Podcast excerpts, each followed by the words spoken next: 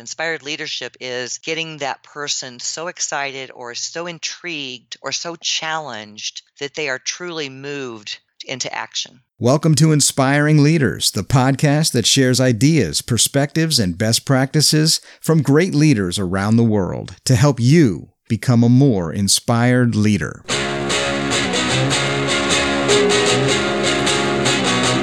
Welcome back to the Inspiring Leaders Podcast. I'm your host, Terry Lipovski, and I want to thank you for clicking on the play button. I think you'll be glad that you did because today we get the opportunity to talk with a veteran leader who's willing to share her insights, perspectives, and stories. Having heard some of these stories previously, I know that you'll be glad that you joined us.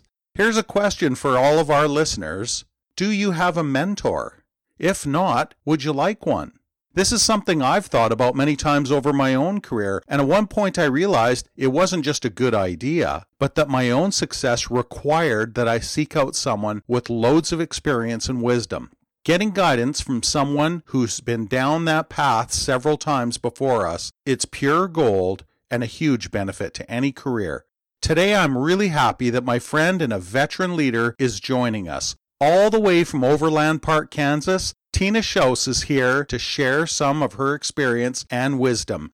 Teena Shouse, welcome to Inspiring Leaders. Thank you, Terry. As always, it's a pleasure to join you in any of your of your adventures, and you have been a real benefit and have helped me in several ways. So it's the least I can do to spend some time with you today. See if we can get some other leaders inspired. Well, as usual, you're way too kind. But listen, before we get too deep into your insights, your stories, here's a quick question for you. What leader has inspired you and why? I've been extremely blessed when it comes to having really good leaders in my life. I would say probably the number one leader in my life was my grandmother. You know, you don't really think about leaders being your grandmother. I mean, I could, I could say President Obama. He's my political most inspiring leader as of late. But as far as really what when I consider the attributes of a true leader is someone who can inspire you, someone who can teach you, someone who moves you to action, someone who holds you accountable, someone who gives you a vision of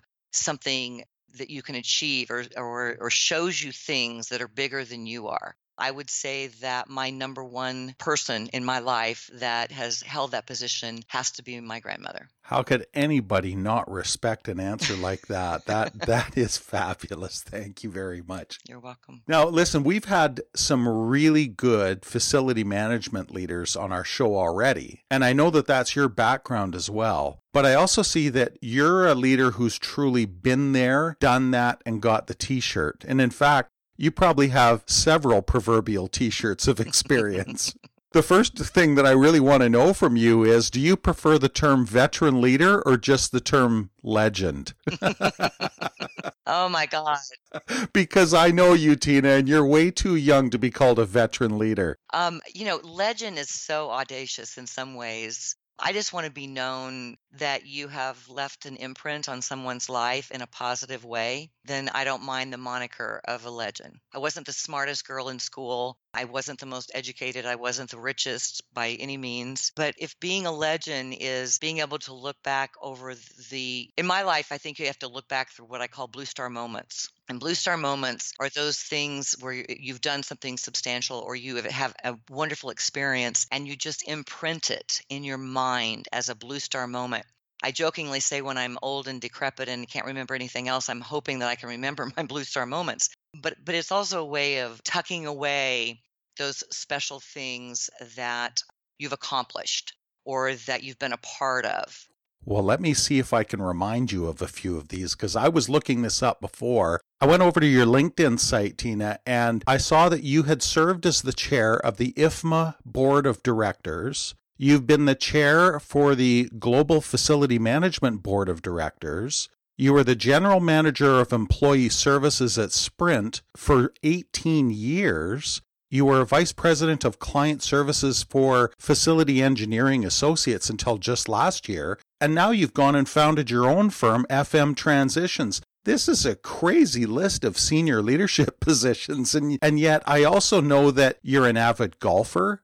I don't know how you find time for that. You've run a marathon. Seriously, Teena, I don't know how you can do this with the kind of extraordinary career activity. So I want to know how does such a nice girl from Kansas find herself at the top of so many great organizations? And what are the, what are the rest of us missing? I don't know that you're missing it. I think uh, one of the things that I began doing when I was when I woke up one day and said I can't be everything to everybody. I have to prioritize what I'm good at and what I have the bandwidth to share.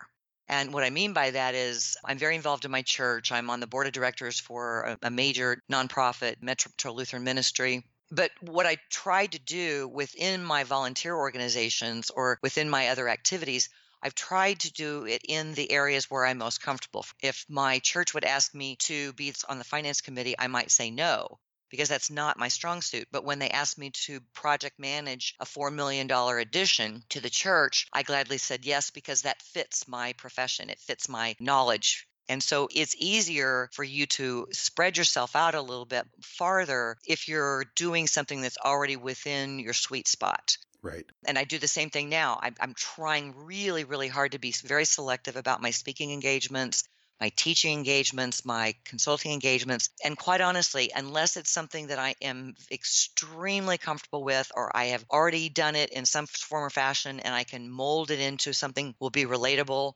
those are the things that I'm trying to focus on because I do want to give more back to the community. And I do want to spend more time with my family. Won't be running any more marathons. I check that box. Yeah, well, that's saying a lot because I've seen your public speaking and you are one talented keynote speaker and it's something I enjoy. You asked the question about how do you get there or what are you, what are you missing?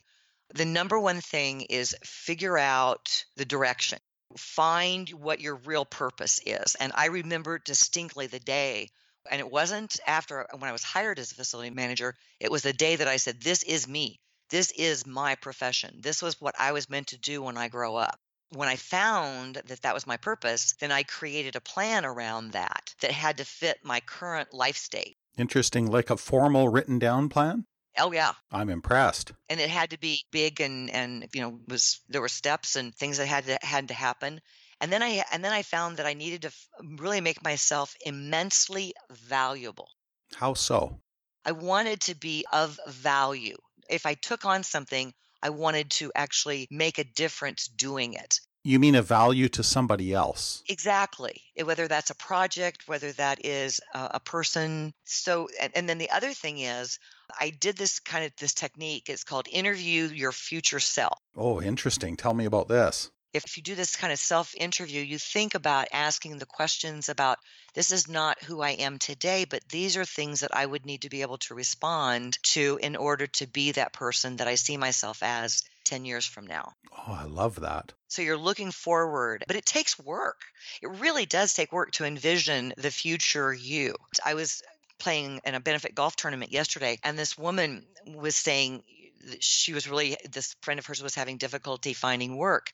And I said, we've got to talk to her about the power of building that network. Right. And that's my other secret sauce, secret ingredient in the sauce is I loved networking with people. I love getting to know people. I want to be a giver with those people as much as if I ever needed them, I would want them to be able to respond in a in a positive way. So networking is absolutely paramount.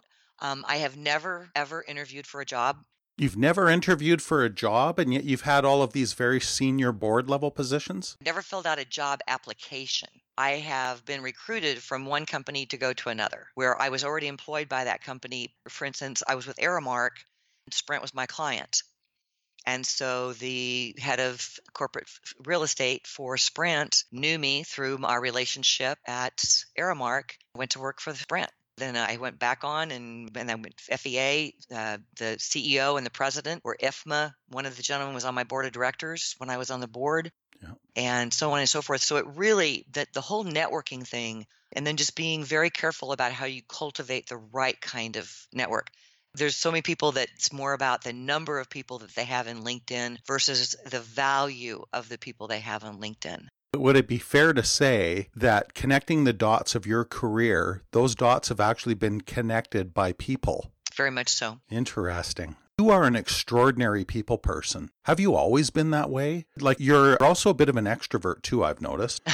Just a touch. So, it, did you have to build skills in this regard? Is this something that came to you naturally or or is there any advice that you can give to people about how to network or how to increase the, the quality of their networks? Be genuine and like I said, be a little protective. It's it's interesting because I watch people, especially at like an IFMA chapter meeting or some other sort of I used to go to the small business group that GSA put on there were people who were literally the the little flies that kind of bug you and they jump from place to place and yeah. it was like it, it was more about how many cards they could get how many individual business cards could they get in in the span of the meeting which was about an hour to hour and a half versus sitting down and having two or three really meaningful conversations and asking people about themselves finding out what they do finding out about their children, finding about what good books have they read, because that's how you get to know people.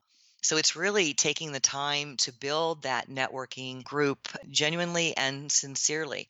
I just got contacted by a young man. He's probably about 34, 35, and he's really wanting, he's, he's gone out and got his FMP and uh, several other credentials and designations really wants to move forward in the industry. And he said, I saw you speak at a conference, at a keynote, and I came up to you. You won't remember me. Would you be my mentor when I'm ready? And I said, Tell me why you want me and tell me what we're going to accomplish together and what you would like to see and the relationship. And then we'll talk. He waited like six months and then I just got a call from him and he says, I'm ready and here's what I want to do. Oh, wow. But I made him think about that. You have to think about why you would want to mentor, why you would need this network, and why it's important for both of you. Wow, that's good. One of the presentations that I've actually done on taking your career to the next level, I was doing some research and I read this article called Finding a Maven.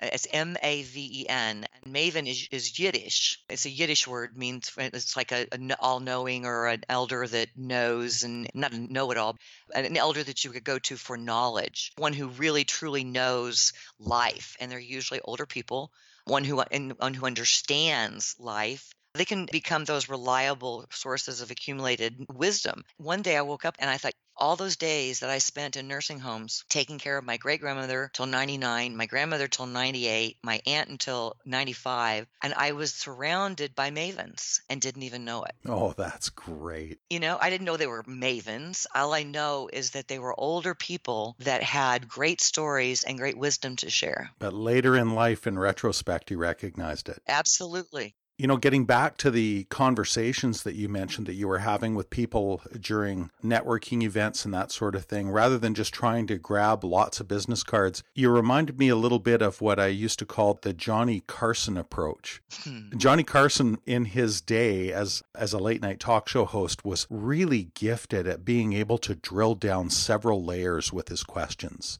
Very much so. And I find that that's a great way to build those networking conversations out. This is really funny that you said that because after church on Sunday, I stopped my pastor and I said, I want you to know that I've been giving a lot of consideration to becoming much more politically active. I don't know exactly what that looks like yet. And I do know that I need to make an impact on certain in certain areas. And the one bit of advice that he gave me was instead of talking, you know, because I said, I said, I don't want to be the person that talks so loud that no one hears me. You know those people? Yeah. And he said, start those conversations by asking questions. Good advice. We left it at that. And I said, okay, I'll be back.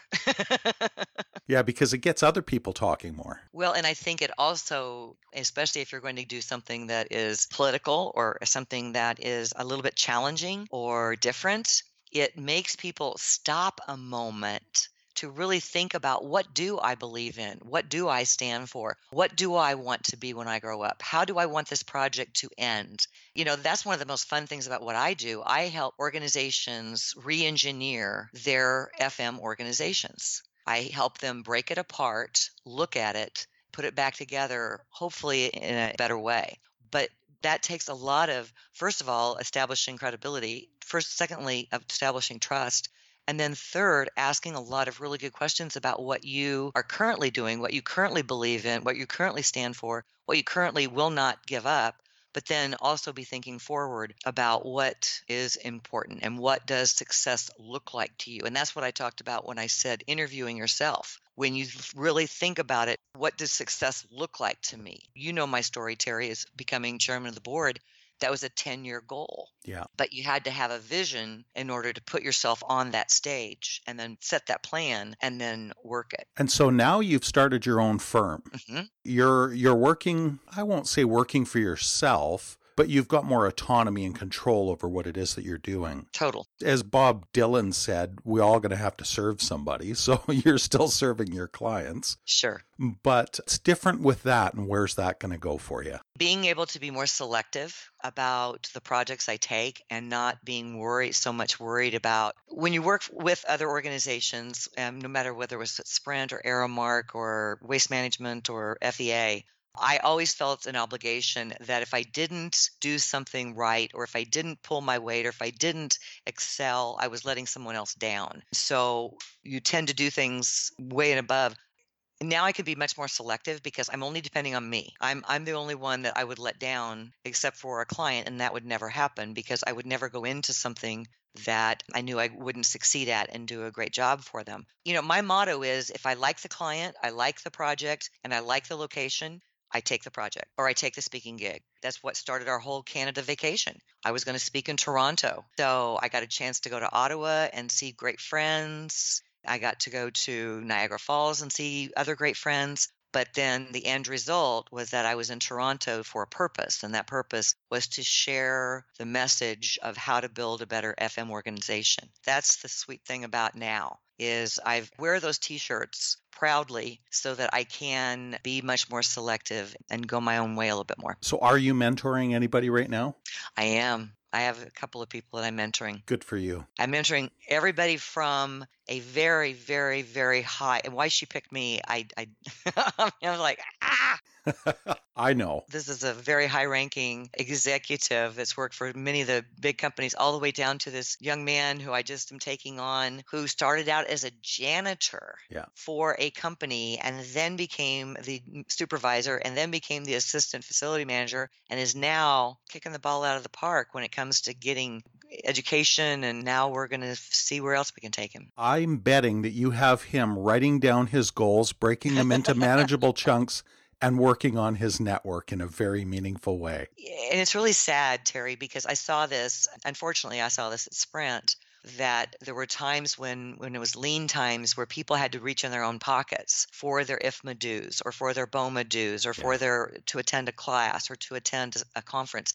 You know, Sprint was extremely generous to me and to many, many, many others. But there were times when travel costs were leaner. I would highly encourage these people take it out of your own pocket. Go out to eat one day less a week invest in yourself just like you would invest in your 401k. Those people who did take the effort and did make the investment, both time, energy, and financially, those are the people that have now landed really good job. Telecommunications is had, you know had some rough spots. Oh, yeah. Those people that did take the time to take care of themselves and invest in themselves have landed on their feet and have done really well. Hey, listen, I want to thank you so much for sharing your perspectives, all that great experience. Uh, as a, I'm not going to call it a veteran leader, I'm calling this one a legendary leader. I really know that your willingness to share and help is going to help a lot of our listeners out there. Two questions for you before we go. What are some of the bigger challenges that you see facing a lot of the leaders out there today? Analysis paralysis, sometimes being more concerned about the immediate dollar versus looking forward and making better investments in their employees, in their workforce development. Sometimes to they put you in that position to lead. Sometimes you just have to reach out in the faith that someone else had in you. Don't overanalyze, but then truly do engage. Yeah, it requires a different perspective, doesn't it? It does. when you're in that leadership role, you really have to invent and find new ways and go down paths that have never been gone down before. And and that's engaging your employees. I mean, and that's the thing that one of the things that I talk to my clients about is I say we're going to do an analysis of your operations, and they say, okay, well, I'll schedule this much and this much time with you, and, and I said, no, I really want to talk to everybody. I want to get all perspectives, And- but I would like for you then to hear those perspectives so that you can understand and, and really listen, because leading is important to listen as it is to talk. Okay, I've, here's my last question for you. Okay. What does inspired leadership mean to you, Teena? Being moved to act. How so? when someone gives me enough evidence or enough information, motivation that really inspires me to want to do something. I mean, I have a lot of people ask me to do things and I say no. That is not inspired leadership. Inspired leadership is getting that person so excited or so intrigued or so challenged that they are truly moved into action. Oh, I love that. I, I haven't heard that on this show before. That's rich. There you go. Okay, Teena, if people want to connect with you, and I can pretty much guarantee that a few people out there will, or maybe more than just a few, how are they going to find you? They can reach out to me on my email address, uh, T-E-E-N-A dot S-H-O-U-S-E at fmtransitions.com or I'm really good at uh, returning texts 913 486 8847, or you can always use trusted old LinkedIn. Although I don't check my LinkedIn messages as much as most. That's what it means to be truly semi retired. Ah. when you only check your messages occasionally versus having your cell phone in your hand when you sleep. Thank you so much for being part of Inspiring Leaders and sharing your stories your perspectives, these wonderful experiences that you've got. I think you've helped all of us. Thank you, Terry. Always a pleasure. And please do reach out if there's anything, any questions that you have, or anything that I can do to help. Thanks again for being part of our quest to make inspired leadership ubiquitous. Wherever you are, we hope that we've helped to inspire you and that you'll pay it forward by inspiring others. And just a reminder to support us on iTunes, Google, and Stitcher with your ratings and comments. Your support makes a big difference, and we sure do appreciate it. Until next time, take care, everybody. Bye for now.